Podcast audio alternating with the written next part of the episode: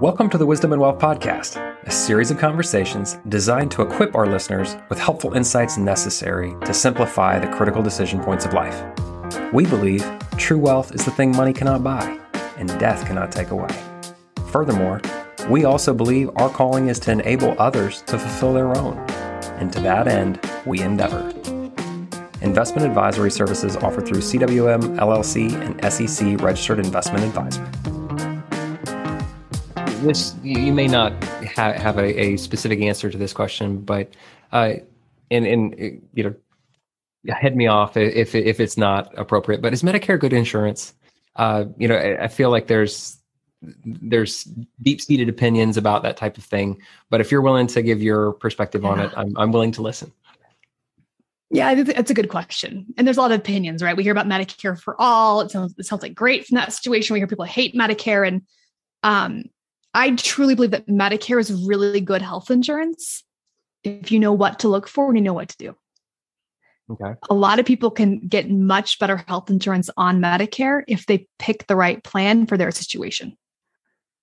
But I think Medicare gets a really bad rap. And there was just a recently a New York Times article um, talking about how bad Medicare Advantage is for, and it's not not bad for everyone, but for a lot of people, it's it's just not the right fit for various reasons. But I feel like people Medicare gets a bad rap because of how the insurance agencies advertise and how people pick plans based on those. But if you know how to navigate it, it can be really good health insurance. Now, my clients who have, say, you know, holistic care or a functional medicine doctor that's kind of outside of the really the overall insurance realm, people don't love Medicare, right? But they don't really like any health insurance because it doesn't fit into the U.S. system of of function of, of healthcare that that kind of preventative care. But I think overall, if you know how Medicare works, it's it's a really good, really good option. Okay. Um, so on average, what are you seeing currently that Medicare costs uh, the average retiree or the average um, 65 year old? Yeah.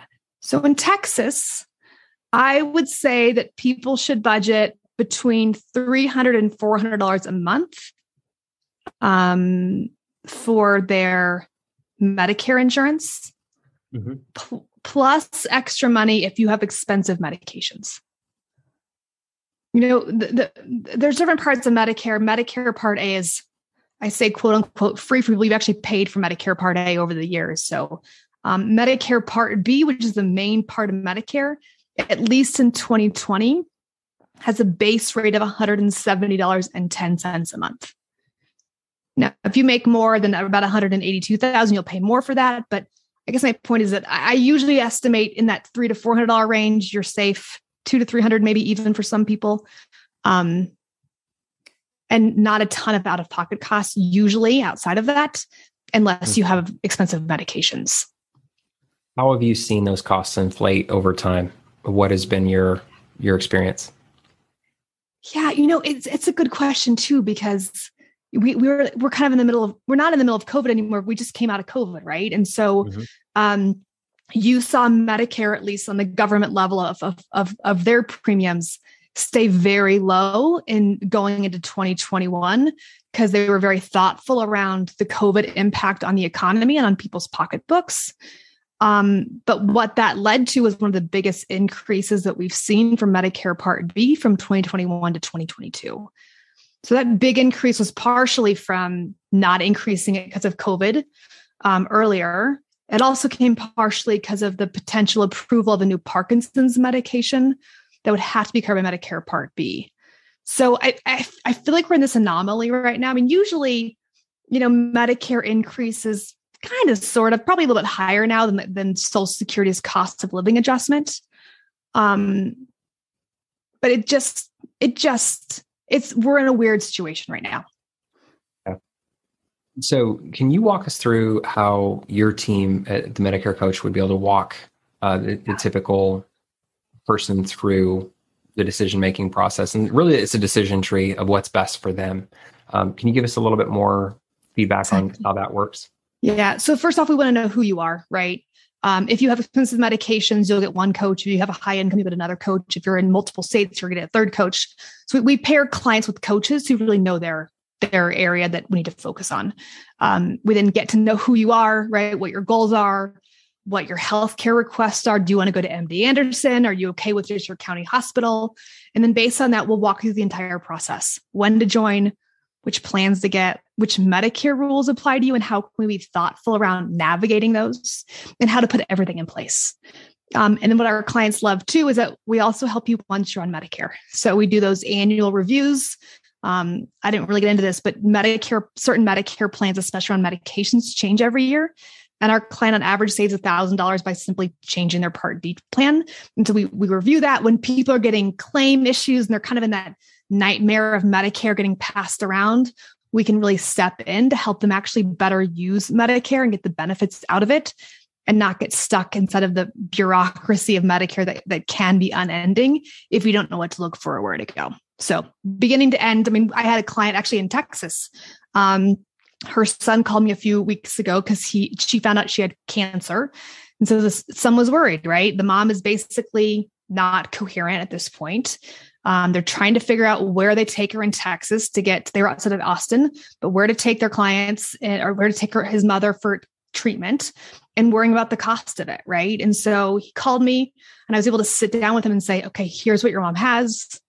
Ask the doctor this one question. You know your mom can go to xyz facility. It's all covered just make sure you pay your bills. I confirmed if she was paying her bills and how. And so that way he didn't have to. I mean, the worst thing is that you're in the hospital, you forget to pay a bill and you lose your Medicare coverage. So it's all those little things that we can do to just help the family overall too in a situation navigate the whole thing. So again, everyone's different, but we're here to help our clients however we can.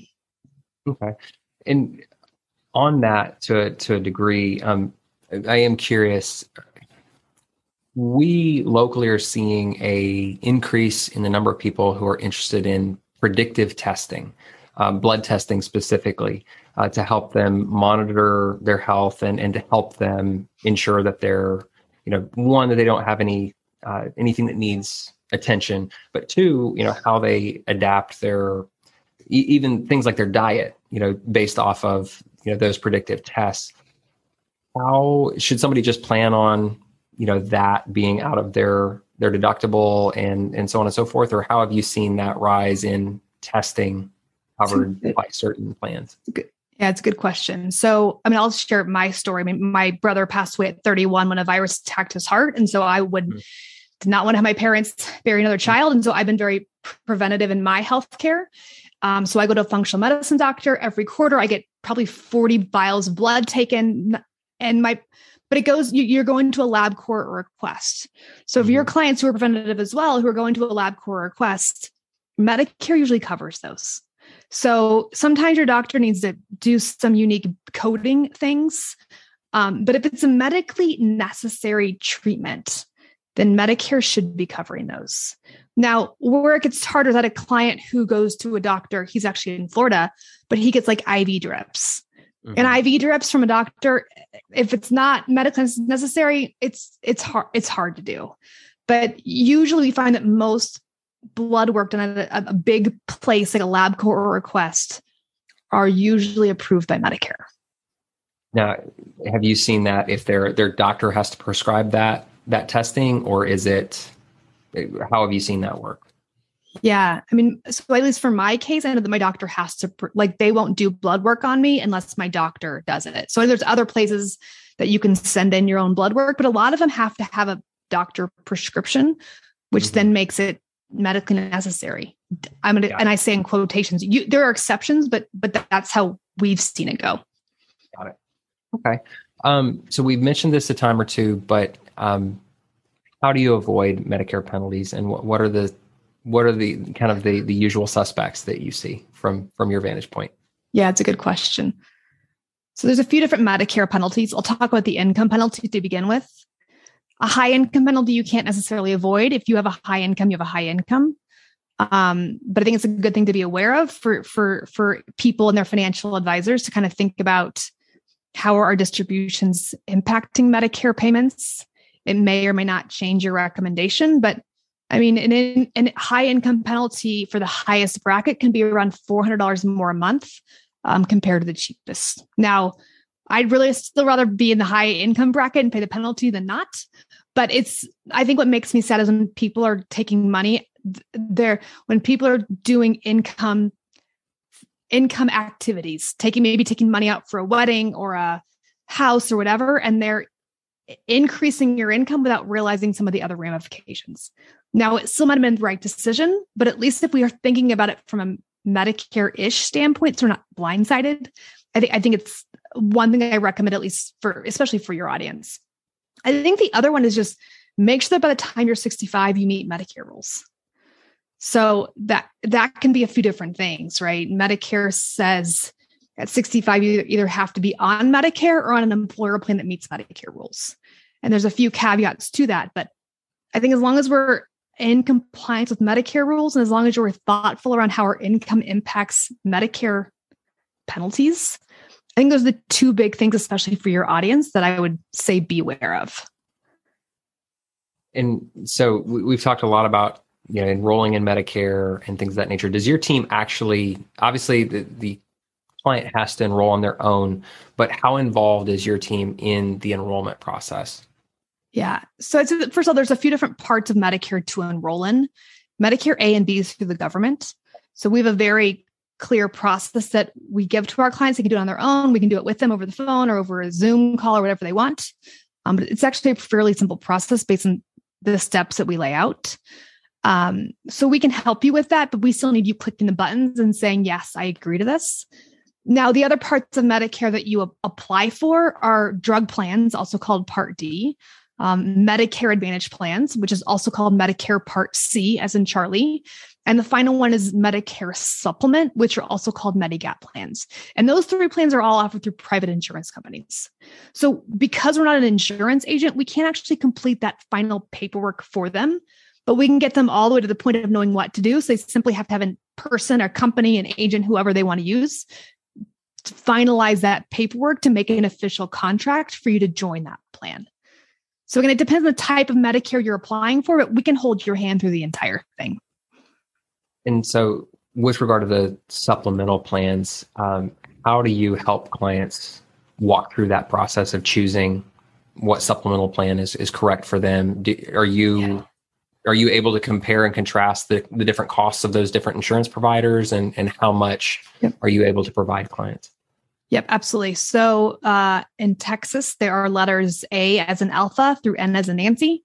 And so we will go through and identify the top two or three supplement letters that fit them best. Um, supplement letters are technically standardized. So a, a plan N at AARP is the same as a plan N at Blue Cross Blue Shield but the different prices. So we kind of hone in on which letter fits them best. And then we talk about which company fits you best, right? Texas has a very standardized guarantee issuance rule where we, when you first join Medicare, they have to accept you. But if you apply for a supplement plan after that six month window, they can ask you for your health history and you're not guaranteed a plan. So, mm-hmm. what that means to us is that the company and the plan that you pick when you first join Medicare, we assume you're going to have it for the rest of your life. So we look at these companies very differently. So we have a seven factor scorecard, which goes into decide which company's best. We look at their financial rating. I'm look at their history of rate hikes. I'm look at their customer service. I'm look at things like that to decide which company in the long run do we think predictively has the best chance of keeping you at the lowest rate, giving you the best coverage, and the company that you'll be happy with in the long run. So it's kind of go through the supplement plans. Okay. And then, um, you know, through that process, how much of that are you able to um, help people review? And what parts can you get more specifics on what you're able to review annually um, and help them get a mulligan on, um, yeah. so to speak? I always say if you're healthy, you can change plans every year. But we had a client even a few weeks ago who was pretty healthy, but he had kidney stones and he wasn't able to change them.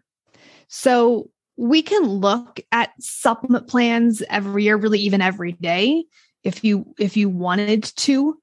Um, it's not usually likely though that you can change plans. And again, the way that our recommendations work, you should still be with a very well priced company.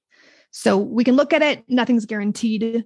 Um, but what we can really change again, as I mentioned, is your Part D drug plan. That that's the thing that we can change every year from October 15th through December 7th. and you can change advantage plans then as well. But but supplement plans are we don't usually touch them very much unless you have a huge rate hike and you're mm-hmm. you're still healthy. Okay. On average, how much could that process cost somebody annually or even monthly? Yeah, good question. So our annual review process is $500. But with that said, when people come into us um, early on, that's it's I think it's $200 right now for for those annual reviews. So and the, I say that because when people come in brand new, we have to kind of re-educate and mm-hmm. re-review the whole thing. While if you've already been with us, we know what you have. We know it's the best. We can double check rates. We can look at meds. It's a much more streamlined process. So depending on if you're a client or not will depend on what what you pay. So okay. And then um, backing up a minute. So if someone were to get your your services from you know the, the get go age 64 and they walk through that process, how much would that process cost uh, someone if they wanted to uh, partner with you to make this decision? Yeah, you know, good question. To- yeah. So our most popular service is our concierge service. So it's a one-on-one done for you Medicare process. And currently that's a thousand dollars. So with that, you get, I mean, de- depending on where you are, if you come in nine months, you're gonna get more time of us. If you come in three months for Medicare, you're gonna get a little less. But it's mm-hmm. that it's mainly that initial research and recommendations to get you on Medicare the rules, the companies, the timing, all of it. Um, but you also get we give them the 12 month help desk. We can they can call us when they have questions. We do the their first annual review for free. We call their physicians for them to see what Medicare they accept. We include a lot of other things in there to just make our lives make our clients' lives easier. Because the reality is, and I hate to tell us people, but like Medicare does not end when you sign up for a plan. Like it, it kind of just begins then. And so it's that continuity afterwards that we include in that concierge service. So that's our most popular service right now that again, our clients love can just, they can just hand it over to us. We need their involvement because I, I want to know if you like what your risk appetite is like. I, I have questions for you so I can do my job, but we basically take it over for our clients at that point. Okay. And uh, what would be the the most you've seen someone overpay for Medicare? If you're comfortable sharing that. Yeah. I, so what I, I'm I'm I'm thinking of recent. I mean, I think that the Chicago one I mentioned before with forty five thousand dollars in just a few months was mm-hmm. a really big one. She also had to delay her hip surgery by a few months until she got on Medicare. So I, I think what's interesting that people don't really want to admit sometimes how much they've um, mm-hmm. wasted. I, I got no, I got a call um, or an email from a woman in Texas whose dad had cancer and they were in an advantage plan down there, but they wanted to go to MD Anderson for a second opinion. And she wanted help because she realized that advantage plan was not accepted by MD Anderson and was trying to get some help. And so, I mean, in, in that case, I mean, you when you think about co- like out of pocket loss, I mean, you could think about how much you'd have to pay if you did go to MD Anderson, but there's also a cost if he said, we can't afford it. Like, mm-hmm. We can't afford MD Anderson. So I'm stuck with this other doctor that's not my first choice, but like, mm-hmm. I can't afford the alternative, right? I can't afford the fifty to hundred thousand dollars that I have to pay for, out of my own pocket to go see MD Anderson because that's who I wanted to see. And so I think there's, I mean, I'd say probably hard costs I'd say 45, but uh, we've had a client save over $100,000 a year on reviewing med lists. Right. And so we it's, tend to have clients who are proactive. And so we avoid those mistakes. But I get calls all the time from people who are like, this is not good. So, got it. So you touched on something else that I've been meaning to get to, but um, how how are your clients able to keep their their current doctors on Medicare and get some selectivity within that process um, in your experience? Yeah, I think the biggest thing, and I talk about this, I have a free workshop that I go through all this, but I think the biggest thing is, and it's, I know it sounds so simple, but it never happens usually, is that you simply ask your doctor, what Medicare do you take? Right. Um, you know, I think in Texas, right, MD Anderson's a big one. You have the Kelsey facilities. Um, Kelsey does take Medicare Advantage, and that can be a decent option. But my point is, let's just talk to your doctor and ask them what Medicare they accept to help guide us. Now, mm-hmm. yes, your doctors could change Medicare plans. And as we know, because of insurability rules, it's easier to first join a supplement plan and later go to Medicare Advantage. And it's hard to do the opposite. And so, depending on what we know about our clients' doctors now, what type of healthcare they want, we can really guide them one way or the other. But simply asking your doctors what Medicare they take, or a lot of people who are healthy now say, "Well, I, I'm healthy. I don't. I don't care." Well, guess what? Like life happens. If you get mm-hmm. stage four cancer tomorrow, are you okay going to your community hospital? Or do you want to go to MD Anderson? Or do you want to go to University of Texas? Or where do you want to go? You want to go to MD Anderson, right? It's mm-hmm. it's kind of like talking to your clients about planning for retirement. It's like, okay, are, are you okay living in a shack? If that's if you're good with that, like perfect, we'll plan for that. But if you'd like to go like on vacations and like maybe see your kids and like maybe have a budget for Christmas gifts or whatever it might be, like we have a different approach to that. So I think it's the same way with Medicare. It's like, what do you want? And then we can reverse engineer it to make it work. Excellent. Well, this has been incredibly helpful, Emily. Um, if people want to continue to follow your work and in the conversation, what's the simplest way to do that? Absolutely. So check us out at themedicarecoach.com. Okay. and free resources, lots of good stuff on there. And you mentioned a free webinar uh, that people can sign up for as well. Um, I believe that that happens twice a week. Um, yep. If people want more information. If you go to the medicarecoach.com, there's a button at the top to register for that free workshop. So all that, all the all the goodies are in there, and I'll keep everyone up to date on how else I can help you all. So excellent. Emily, thank you so much for your time. I really enjoyed the conversation, and we are so grateful uh, that you could join us. Thanks so much, Josh. I appreciate it. Well, that's all for today.